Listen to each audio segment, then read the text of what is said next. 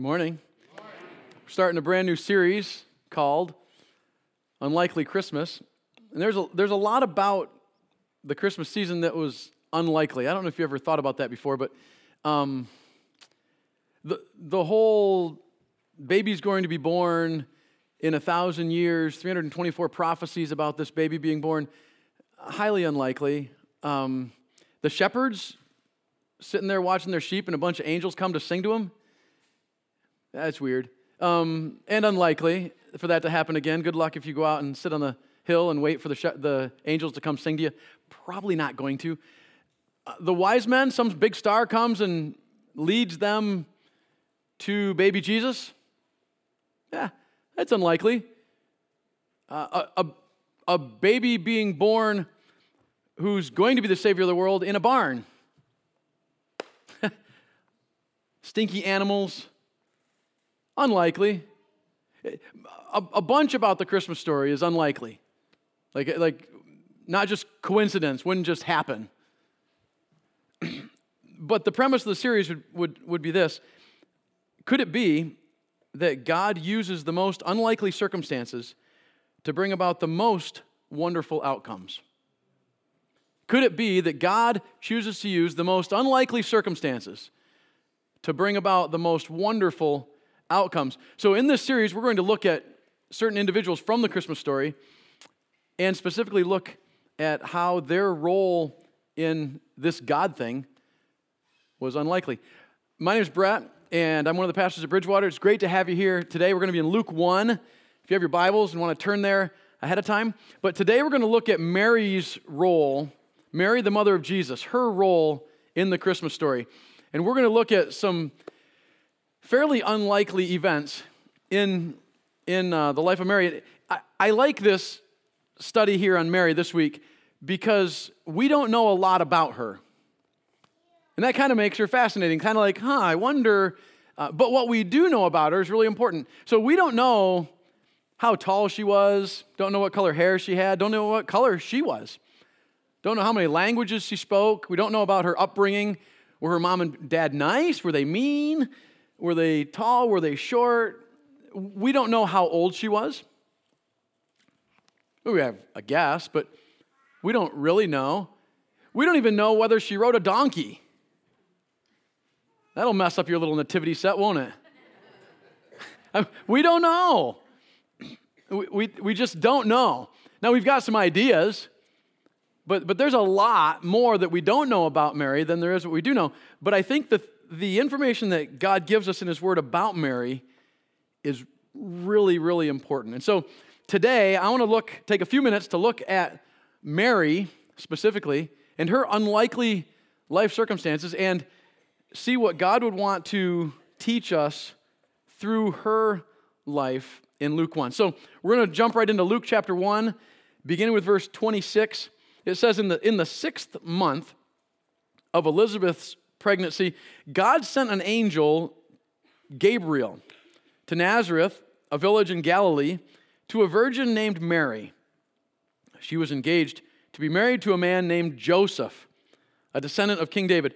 So we're, we're going to start with this premise Mary had a lot of unlikely life events in her life. Mary, Mary had a lot of unlikely life events. The first couple are right here. One of them is that an angel, Gabriel, came to her. That's weird. But, but he came, okay? I don't know if you've had an angel come to you recently, but um, seems like it happens less frequently than, than one would think if one thinks angels should come to people. Anyway, an angel came to her. That's, that's an unlikely life circumstance. But, but there's a little phrase here at the end of this verse that Joseph, this man that she was engaged to, is a descendant of King David. So we learn about Joseph in Matthew chapter 1, the first book of the New Testament. And in Matthew 1, we read a genealogy, this, this whole long list of everybody from King David all the way down to through the kings. And Joseph, the adopted father of Jesus, was a descendant, a direct descendant of all of these kings, King David and King Solomon, all the way down through this lineage, which is fascinating. what's even more fascinating, though, is in Luke chapter 3, we learn that Mary also was a descendant of King David and Solomon. Now, it doesn't mean they're brothers and sisters. I'll put it in context. David and Solomon were about a thousand years before Mary and Joseph. So a lot happened in between there. Um, but both of them came through David and his son Solomon. Mary came from the lineage of Solomon's fourth son, Nathan. Now, also put it in context, Solomon probably had a couple hundred sons. And he probably had thousands and thousands of grandkids. So, so that doesn't mean that they were kindred spirits or knew each other, but it is very interesting, unlikely, that you've got Mary and Joseph both from a kingly line that we're told. Let, us keep reading. Uh, Gabriel, verse 28, appeared to Mary and said, Greetings, favored woman, the Lord is with you. Well, that's unlikely. Once again, unlikely that an angel shows up and then an angel talks. Also unlikely. I guess if you saw an angel, you could say, I saw an angel. Wow, sweet. But if you have to say, I saw an angel and he talked to me, you know, it's a little weird. All right? Kind of want to know what did he look like? What did he say to you? Yeah. Interesting, unlikely. But but not only does the angel talk to her, but he says, You are favored. You are a favored woman. And what we're going to learn in the next few verses, the reason for this favor is directly hitched to Mary's response to all the information that, that Gabriel is going to tell her.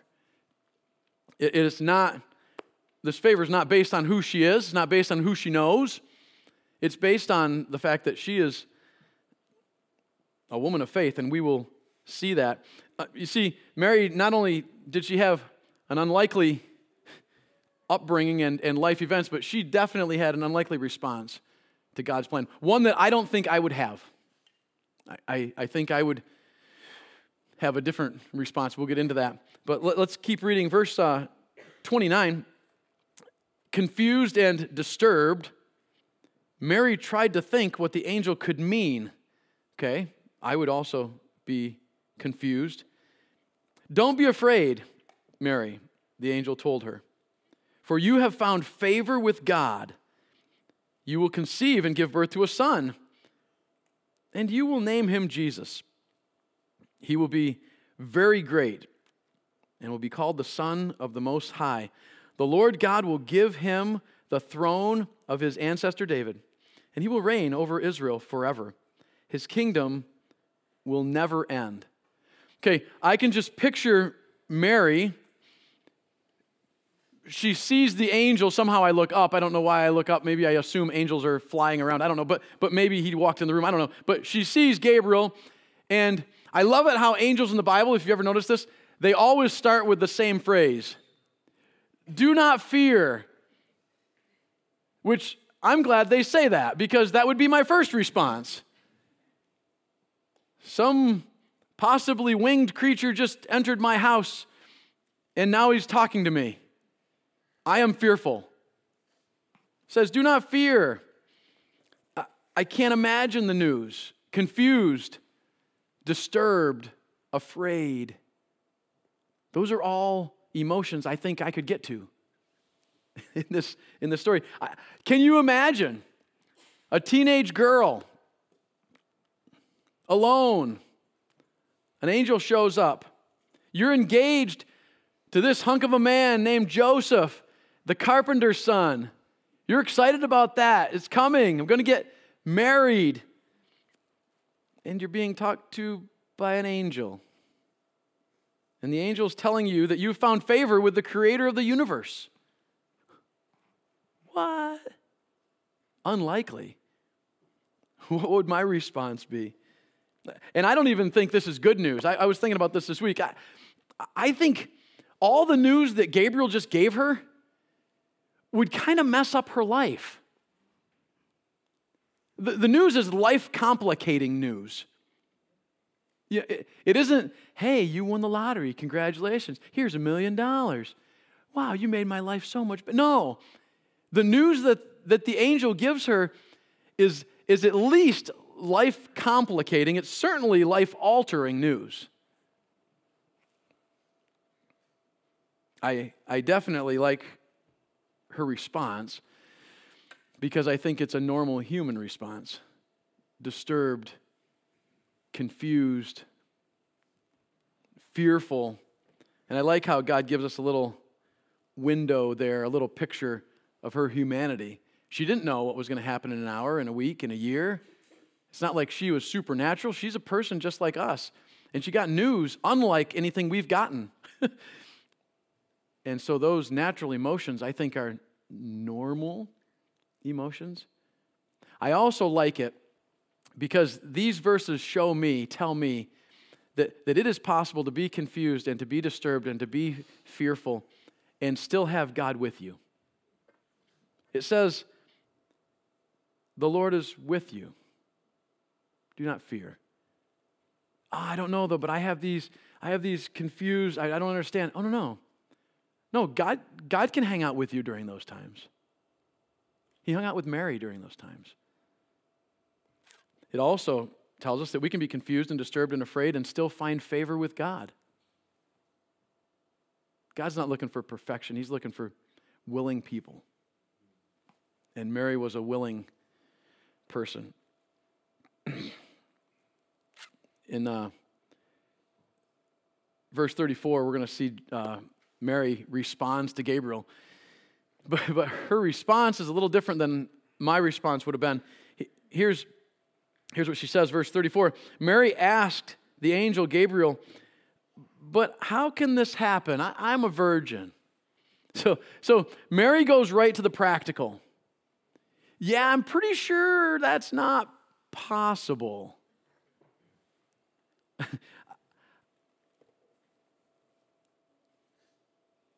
I don't think she's doubting God. I, I think she's just wanting some details. And I, I, don't, I don't know that that's terrible, but, but there's a lot of people in the Bible who, who ask God more. Tell me more. Help me. I, I don't, you've given me a sliver, and it makes me very, very nervous, disturbed, confused, afraid. Can you give me more? But, but not more details, really, really just I want to know how is this going to happen? And I think Mary wanted what God wanted, even in her confusion, even in her fear, even in her disturbed state. She wasn't saying, I'm out. Gideon in the Bible says, I'm out. In Judges, he's like, Nope, that's not me. Don't want it. And God's like, Moses in the Bible says, Nope, I'm out. Yeah, I know you made my staff into a snake, but I don't talk real goody welly. Nope. And it says God got angry with him and says, Come on. I want, all right, fine, we'll get Aaron too. Well, Mary didn't do any of that. I think the reality is she realized what God wanted was impossible. So, so you're telling me that I'm going to have a baby, I am a virgin. That's impossible. Not, not like one in a thousand, one in a million. No, higher. One in a billion, higher. Impossible. Yeah. I, I sometimes feel like God is asking me occasionally to do things that feel impossible. Have you ever felt that way? Like, like this, like this one. Um, I want you to forgive everyone, even them. God, do you realize what they did to me? I mean, I can forgive everybody else, but, but not them. And God says, I want you to love your neighbor as yourself. You don't know my neighbor. I don't even like my neighbor. One, I'm not going to say who. One of my neighbors, and I don't think I don't think they're here today. Um, no, no, don't worry. You don't know them. I, I don't, I, I, and God says, I want you to love your neighbor. That's impossible. I literally stopped to say hi to my neighbor, opening day of rifle season. He was sitting in his truck, hunting, I thought. And my wife and I stopped to say hello. And he informed us that he wasn't there hunting deer, he was looking for other hunters to shoot. Honest. He said, I just hope somebody comes to hunt on my land. I'm going to drop them. I've got unlimited tags. And I'm supposed to love him? That's impossible. Sometimes I think what God asks of us feels impossible. You don't understand the pull of that sin in my life, that addiction in my life, and you want me to give that up? I wonder how impossible this felt to Mary. I think God loves it when we get into humanly impossible situations because I think that's the dish that God cooks up. God loves operating in impossible situations, doesn't He? And when we're right there on the edge of impossible and over the edge of impossible, that's when God can show up and say, Yeah, you're right. Humanly, impossible. With God, all things are possible. I think Mary is right there. And the angel, verse 35, the angel replied to Mary's very practical question How can this be? I'm a virgin. The angel replied, The Holy Spirit will come upon you, and the power of the Most High will overshadow you. So the baby to be born will be holy, and he will be called the Son of God. The angel says, yeah, It's going to be an act of God. You're just going to, you're just going to be pregnant. It's, God's the creator of the universe, He's the creator of life. Couldn't He do that? Yep. Yep, He could. Apparently, He's going to choose to do that. Not a sensual thing, but, but a, a miracle by a very holy, very loving God that will radically change the trajectory of this young girl's life. Uh, the angel goes on, What's more, your relative Elizabeth has become pregnant in her old age. People used to say that she was barren, but she has conceived a son and is now in her sixth month. For the word of God will never fail. The angel says to Mary, Hey, Mary, don't worry. You're not alone. You're not alone. The God of the universe, He's doing impossible things all over the place. You're just the next one in a long line of impossibilities that God's going to show up and use you. Are you in? Are you willing? Gabriel's kind of saying to her. I, I think it's very interesting and, and a little disconcerting that, that Gabriel doesn't give her more information. If I'm Mary, I'm thinking, okay, wait, I said I was a virgin. You just answered that question that, that God's going to do something super, supernatural that I'm going to conceive and have a, have a baby. But could you give me a little more? Like, how's Joseph going to take this? Could you read me in on that? You know, I would have liked it if Gabriel had said, Yeah, we're going to work that out with the Holy Spirit. Don't worry about that part. But also, just so you know, Joseph's going to be cool with it. Yeah. I, he doesn't. He leaves her hanging. Mary, don't worry. Yeah, you, I know your father and mother, they're going to be fine with it. We, in fact, in fact, one of the other angels has already gone to them having a conversation right now, don't worry. They'll, they'll, they'll be fine with it. No, none of that. We don't even know whether her father and mother believed her. We're never told. We're told very, very little, and Mary was told very, very little.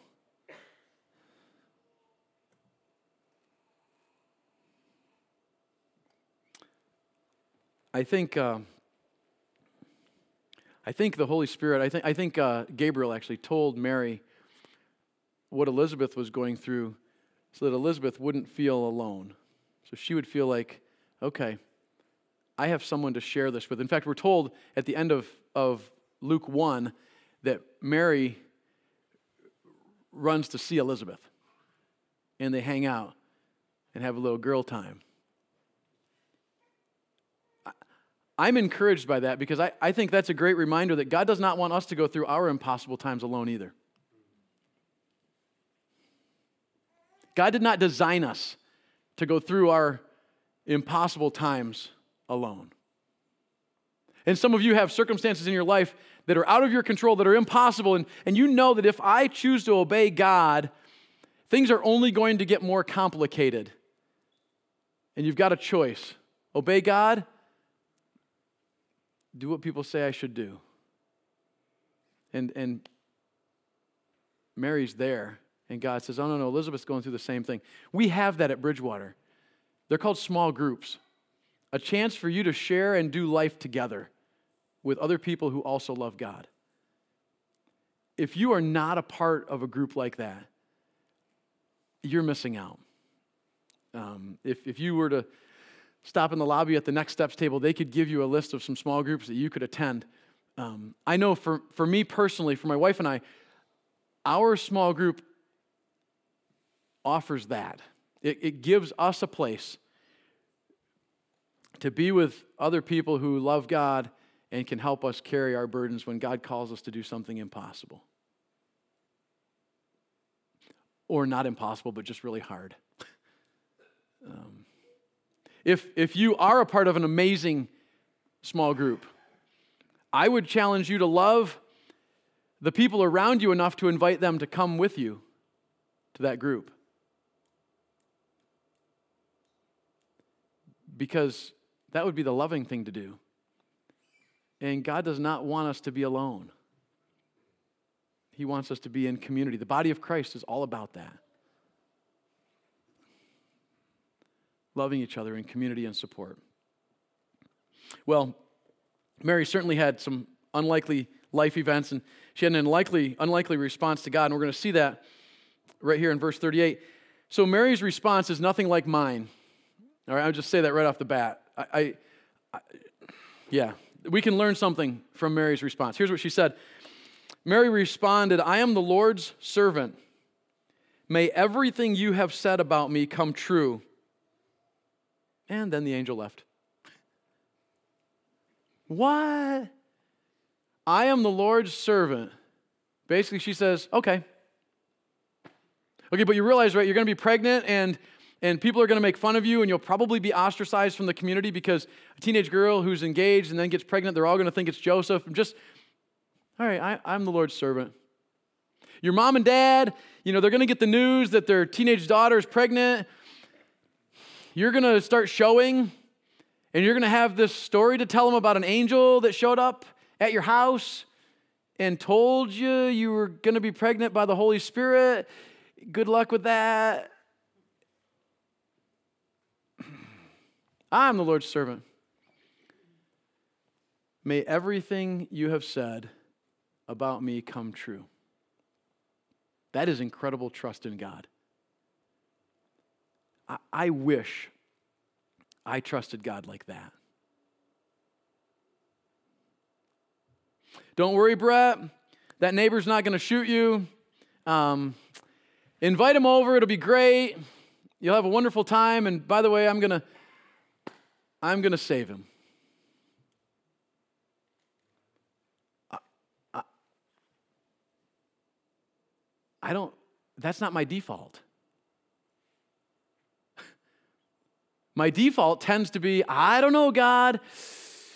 This one seems a little, this is, uh, all right, what if I just wave to him every time I go by? Will that count? Um, what if I leave a turkey at his house in his mailbox. I, yeah, I, I, don't, I have trouble going all in.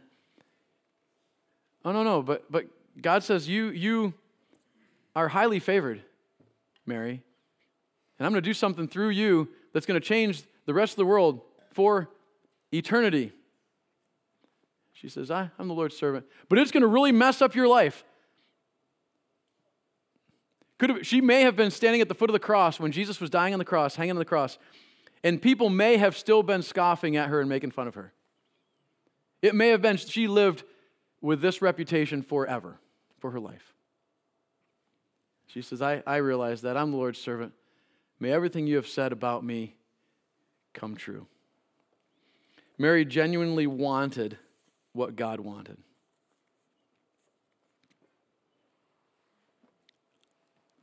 How do we do on that? if, if the choice is, I can obey what God said in Scripture, or I can do this that's easier. I know what God says in Scripture, I know, but, but my counselor's telling me this.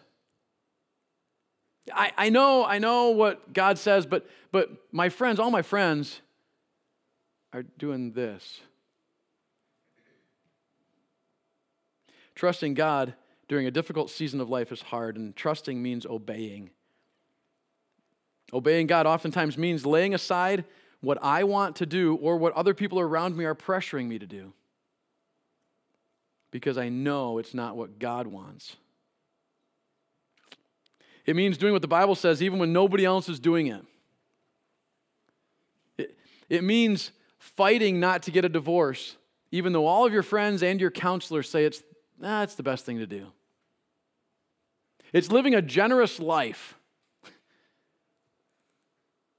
even when times are tight, because it's the right thing to do. It's what God says to do.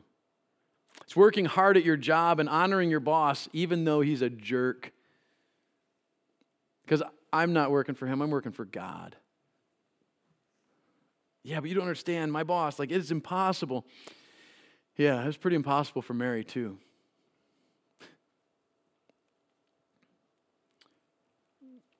Means wanting what God wants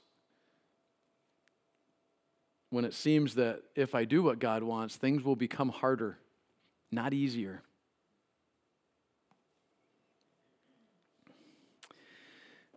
I think living in obedience, acting with prayer, prayer often brings clarity and action. I, I think the practical outflowing of these tensions in my life, when, when I feel God asking me to do something, or, or I'm in a situation where I just feel so trapped and, and I don't know what to do, and I have disturbed feelings and confused feelings and angry or anxious feelings, and I do feel like prayer is the mechanism, the practice that I need to insert into my life to help me through those times. It needs to be the default. When we say to God, I don't understand what you're doing, but I know I can talk to you. I don't understand these circumstances that I'm in. I, I, I, want to want what God wants, but I don't know that I can get there humanly. And God would say, You can't, but I can help you. I want to respond like Mary did. I want to trust God. Prayer is the the vehicle that gets us there. There's a story on prayer that I want to read you.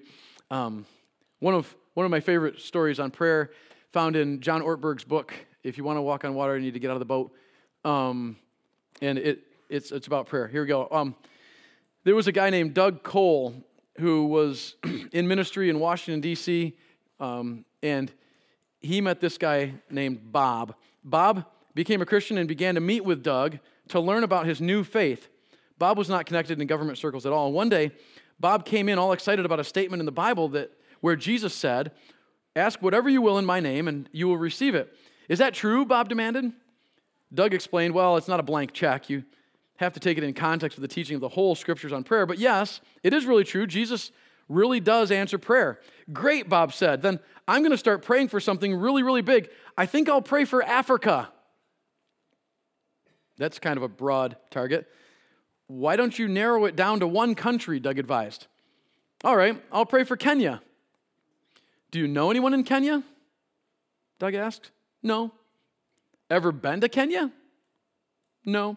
Bob just wanted to pray for Kenya. So Doug made an unusual arrangement. He challenged Bob to pray every day for six months for Kenya. If Bob would do that and nothing extraordinary happened, Doug would pay him $500. But if something miraculous did happen, Bob would pay Doug $500. And if Bob forgot to pray or didn't pray every day, then the whole deal was off. It was a pretty unusual prayer program, but then Doug was a very creative man. Bob began to pray, and for a long time, nothing happened. Then one night, he was at a dinner in Washington, and the people around his table were explaining what they did for a living. One woman said that she helped run an orphanage in Kenya, the largest orphanage of its kind. Bob saw $500 suddenly sprout wings and begin to fly out of his wallet. But he could not keep quiet. Bob roared to life, and he had not been saying much at this point, and he began pounding her relentlessly with question after question. You're obviously very interested in my country, the woman said to Bob, overwhelmed by the sudden barrage of questions. You've been to Kenya before? No. You know someone in Kenya? No. Then how did you happen to be so curious? Well, someone is kind of paying me $500 to pray for Kenya. She asked Bob if he would like to come to visit Kenya and tour her orphanage. Bob was so eager he would have gone that very night if he could have. When Bob arrived in Kenya, he was appalled by the poverty and the lack of basic health care. Upon returning to Washington, he couldn't get the place out of his mind. He began to write to large pharmaceutical companies describing to them the vast needs he had seen in Kenya. He reminded them that every year they would throw away large amounts of medical supplies that, that went unsold. Why not send them to a place like Kenya? He asked. Some of them did, this orphanage received more than a million dollars worth of medical supplies. The woman called Bob and said, Bob, this is amazing. We had a, the most phenomenal gifts because of the letters you sent. We would like to fly you over here again and have a big party. Will you come? So Bob flew back to Kenya. While he was there, the president of Kenya came to the celebration because it was the largest orphanage in the country. And he offered to take Bob on a tour of Nairobi, the capital, Nairobi, the capital city. In the course of their tour, they saw a prison. Bob asked about a group of prisoners there. They're political prisoners, he was told. That's a bad idea, Bob said. You should let them go. Bob finished his tour, flew back home. Sometime later, Bob received a phone call from the State Department of the United States government. Is this Bob? Yes. Were you recently in Kenya? Yes. Did you make any statements to the president of Kenya about political prisoners? Yes. What did you say? I told him he should let them go. The State Department official explained that the department had been working for years to get the release of these political prisoners to no avail. Uh, normal diplomatic, diplomatic channels and political maneuvering had led to a dead end, but now the prisoners had been released, and the State Department was told that it was largely because of a man named Bob. So the US government was calling Bob to say thank you. Several months later, the president of Kenya made a phone call to Bob. The president was going to rearrange his government and select a new cabinet. Would Bob be willing to fly over and pray for him for three days while he worked on this important task? Bob, who was not politically connected at all, boarded a plane once more and flew back to Kenya, where he prayed and asked God to give wisdom for the leader of that nation as he selected his government. I wonder what God would do through you and I if we took prayer as serious as Bob. And if when we got to those impossible situations, if we just became men and women of prayer and said, you know what, it is out of my hands. I cannot do the impossible, but I know a God who can. And I'm not going to fret and fear. I'm not going to ask a bunch of questions about how Joseph's going to take this or how my parents are going to take this or what's going to happen in 33 years. I'm just going to say, I believe you, God. I want what you want. I'm going to do what is right. And the rest of it, you'll have to take care of. Yeah, but your reputation is going to be rocked if you do what God says. I know. Yeah, but you know, people who follow God like that, they're called radicals. They're scary. I know. But I believe the Bible is true. And I know that God won't call me to do something that He won't help me accomplish. And God's given us prayer. What are you praying for? You praying for Kenya? Praying for Hallstead? Praying for Susquehanna Depot? Praying for Christmas Eve services? God wants to do the impossible. And I don't understand it, but for some reason, He calls on you and I to be a part of that. Let's not miss out on an opportunity God might want us to do. Let's be like Mary. Let's realize that we could live in obedience in acting in prayer. And oftentimes, clarity and action come from that. Where Mary says, You know what? God, I'm your servant. And I hope that every word that you tell me comes true. Wow. That's a, that's a trust and dependence on God. Let's pray. Father, thank you so much for choosing to use people like us. We don't necessarily understand it, we certainly don't deserve it. And yet you choose to do something amazing in our world, and you choose to use people like Mary, people like us. God, I pray that we would be willing, but then I also ask that you'd help us. Help us not to doubt you, but also help us to remember that, that you've given us prayer. You don't want us to do this alone. And you will give us everything we need as we go through the process. We love you. Thank you for loving us. God, I do pray that you do something exceeding abundantly more than we could ever ask or imagine here in Hallstead campus. That, that you would uh, do something over the Christmas season that radically shakes and impacts for the positive the Hallstead community. In Jesus' name, amen.